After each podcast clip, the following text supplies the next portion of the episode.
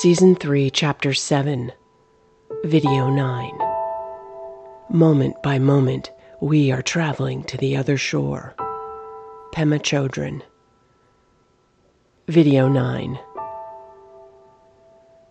The red and orange of the maples outside gave the sheriff's desk a fiery glow, but the office was cold. Temperatures had been unseasonably warm lately, and nobody had thought to adjust the thermostats. But now a 30 degree morning had moved in, and the building wasn't prepared. Nathan unlocked the furnace room and got things rolling. Soon the same would be true for the coffee pot. The heating smelled like burned hair as it groaned to life. Sheriff Randall walked around to make sure everything was working properly, and it was. In the day room, he could see that the whiteboard had been updated with a new team schedule. Mabel must have come in over the weekend to make the changes. And there it was, that pang of guilt. As the sheriff, he should have been working. Despite the lectures about working less and delegating more, he didn't like being away from the team on the weekends. He was about to walk over to the dispatch building when he remembered the trail cameras up at Birdie's. He had been checking periodically over the past week, and there had been nothing new. But that was before the weekend. Nathan looked out through his window at the exhaust coming out from the vents on the roof next door. Donnie must have hit the heat over there, he thought, mildly disappointed that he wasn't needed. He returned to his desk and looked at his phone. There, floating over the Trailcam app, was an indicator number. It read 48. His brow furrowed. Must have been quite a party up there. Nathan refilled his coffee while the Wi Fi connection downloaded the images. He was looking forward to solving this case for Bert, and it wouldn't be long now. The output was a grid of photos and videos organized by date. The first row he recognized as his cruiser backing up and exiting the field of view. Three photos and one video. All the remaining squares were dark, taken at night. A quick scan of the grid should have revealed some headlights or taillights, something for the sheriff to home in on. But nothing stood out. The sheriff slumped back in his chair, thinking, This is probably going to be a whole lot of wind. Ed touched her shoulder twice before she finally stirred.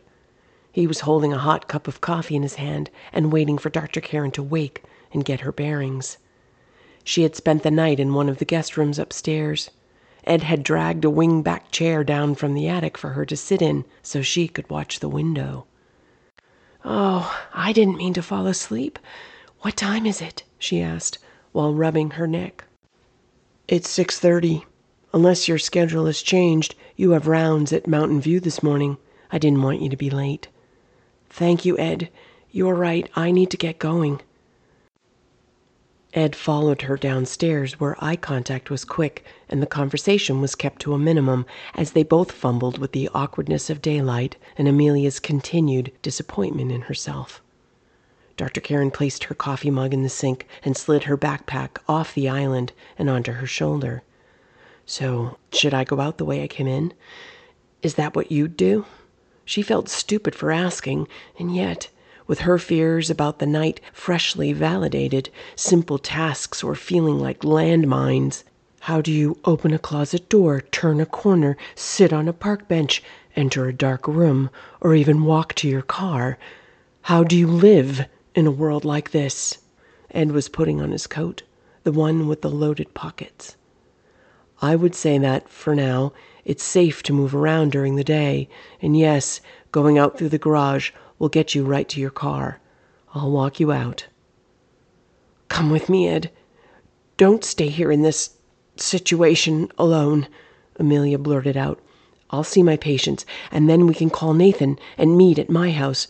Please come with me. Ed was taken aback by the ridiculousness of what she was saying. Here is where they would be safest. Here is where they had the tools needed to fight back. Here is where Samantha had chosen to show herself. Can't. Remember, I need to keep the fire going, is all he decided to say. That's not Samantha, Ed. Amelia wasn't sure if it were true or not, but she said it anyway. Ed folded his arms tightly against his chest and held himself together. Dr. Karen, in all the years that you've known me, have I ever been prone to fantastical thinking? She shook her head. No. Ed had always been unflappable, grounded, protective, yes, but never hysterical. But that was before. He continued. I'm not staying here because Samantha wants to be home for the holidays. I'm here doing all of this because she's one of them now, and more people are going to die. One of them, Amelia repeated slowly. Plural. That's right. Ed let that settle in for a moment. She's a. There. Well, let's understand this. Abram White is not a one off. If you see him for what he is, then you know he can't be alone because he couldn't have made himself. And here's some more facts for you to get your brain around. Abram White is in a cage at the bottom of a lake, and he's not dead. Amelia needed to sit down, but there wasn't a chair to be found on the first floor. Ed's place wasn't a home any more. It was a fortress. She rubbed her forehead and looked past Ed, out through the windows. Clyde White had described emptying buckets of blood and vomit from the barn when Abram had first returned home.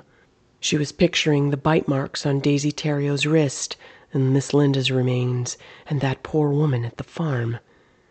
Buckets of blood. I'm trying to process all of this. I really am. It's just, I don't see how this can be. I mean, I'm a psychiatrist someone who has spent her life helping people with severe behavioral disorders, and that's the first thing that comes to mind here that we're crazy, delusional. Isn't that the most logical explanation? Amelia slapped her hand down on the tiny section of free counter space. You expect me to just toss logic out the window and accept all of this as fact? Do you know what happens in a world without logical thinking, Ed? This happens. Look at me. I can't even walk to my own car anymore, for God's sakes. This is like some kind of a nightmare, a nightmare I can't wake up from, and I don't know what to do. She was shouting now at Ed, at the inevitable coming of night, and at her own fear. Shouting at fear always pushed it back, until now. Ed did not try to comfort her, did not try to stop the waves of panic that were dragging her under. Instead, he looked down at his feet.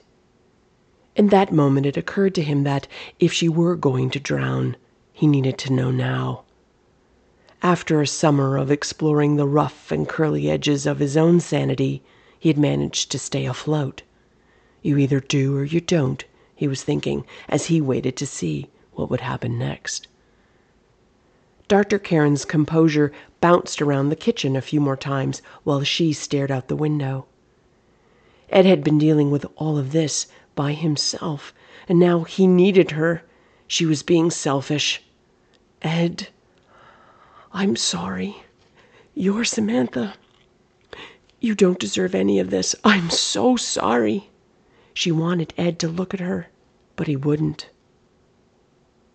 Don't be sorry he finally responded.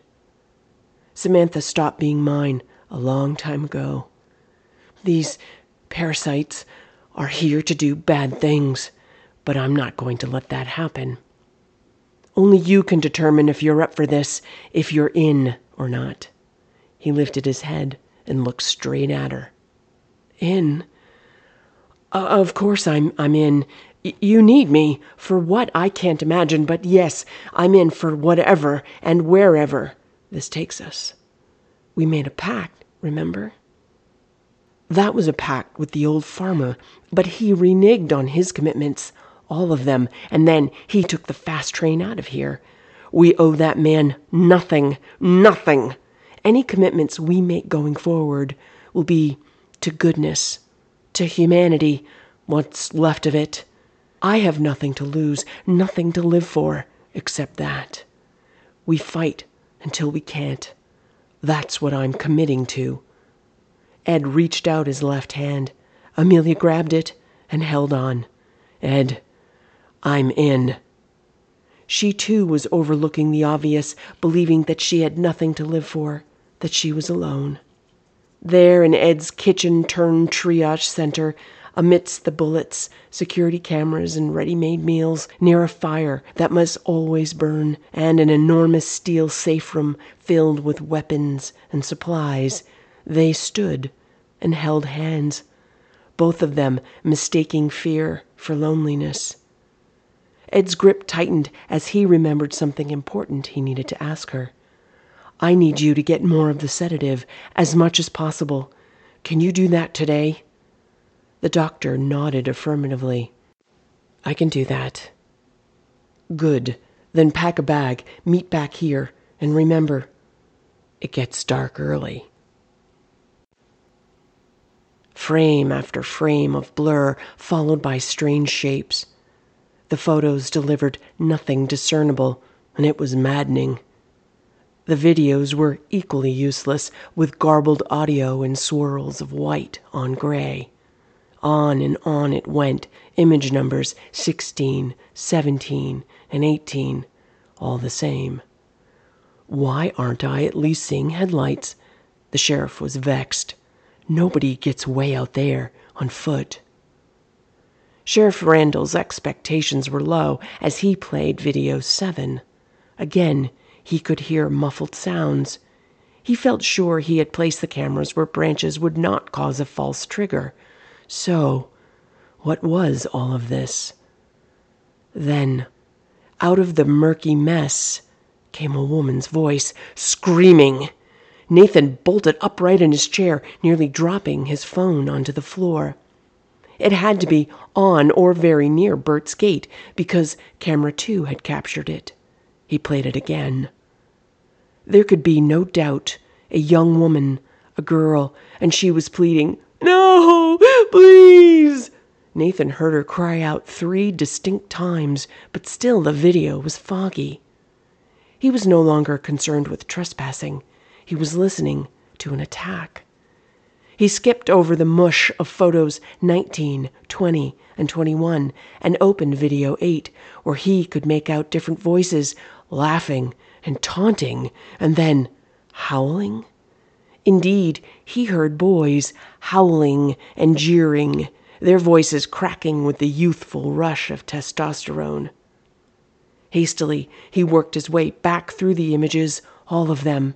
Finally, it was image 27 on camera 2 that gave him something specific a face, shamelessly staring straight into the camera.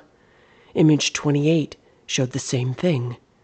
Next, he opened video 9, and then, I see you, Sheriff Randall. Nathan sat in stunned silence. He knew exactly who this was. Robert James Crawley, deranged and at large for months while the entire state of Maine was on alert. The state police had traced his movements up from the psychiatric hospital in Westbrook, determining that he had probably hitched a ride north in the back of a UPS truck. But why here? Dr. Karen had postulated that there may have been some connection to the region from Mr. Crawley's childhood, although there were no records to prove it. What was known was the cause of death. He had been outsmarted by an old woman whose only weapon was patience. And now, Robbie's face was on the sheriff's trail camera.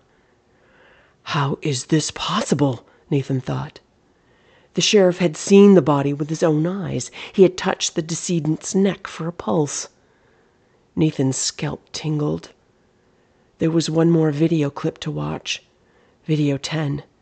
He placed the phone flat down on his desk and hovered over the screen. The camera's lens could not focus fast enough and produced more of the same soup. A blinding light flashed directly into the camera. Nathan blinked back reflexively and heard her voice again, the young female, whimpering. Mama, I want to go home. I want to go home. Nathan shot straight up, slamming his chair into the wall behind him. Bob, you in yet? Nathan hollered out in the direction of the day room. What's up, Sheriff? Deputy Grassley appeared in the office doorway. I'm going for a ride, and you're my backup. The two cruisers were traveling north along the gravel road past Faye's, spraying the turnoff to her place with dust and gravel as they flew by. Gonna check on Bert's trail cameras was all that Sheriff Randall had shared with his deputy. Over the years, Bob had learned to trust Nathan and keep his questions to himself. His job was to keep his guard up and his eyes peeled. He would know more when he needed to know more. But it didn't stop him from wondering. Why was backup needed for a camera check? And why were they rushing to the scene? They got to Bert's access road soon enough, and Bob stood by as Nathan moved carefully under the cameras. I could take those down for you, Sheriff, Bob offered. Nope, we leave 'em, Sheriff Randall said back sharply. Nathan was looking for signs of a struggle, but nothing had been disturbed. No leaves pushed aside, no tracks in the mud, not a blade of grass was out of place. Bert's gate had not been moved. Nobody had been here, even the ATVers were taking a break. He moved in front of the cameras and watched them blink red.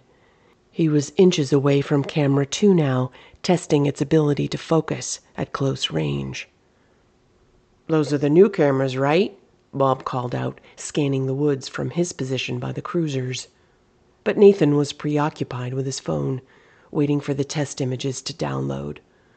Finally, he called out, Hey, Bob, know of any camps in the area? Anybody live close by? The old Bible camp is about a mile up as the crow flies. Been closed for decades, of course. And there's that homestead another five miles up, give or take. Unless something's changed, a woman lives there alone. After that, we're in God's country for a while until we hit the border. A woman? Nathan looked up. Take me there. Video 9. Written and performed by Bridget Emmons. Follow me on Instagram and Twitter at Main Stories and visit my website at bridgetemmons.com. Thanks for listening.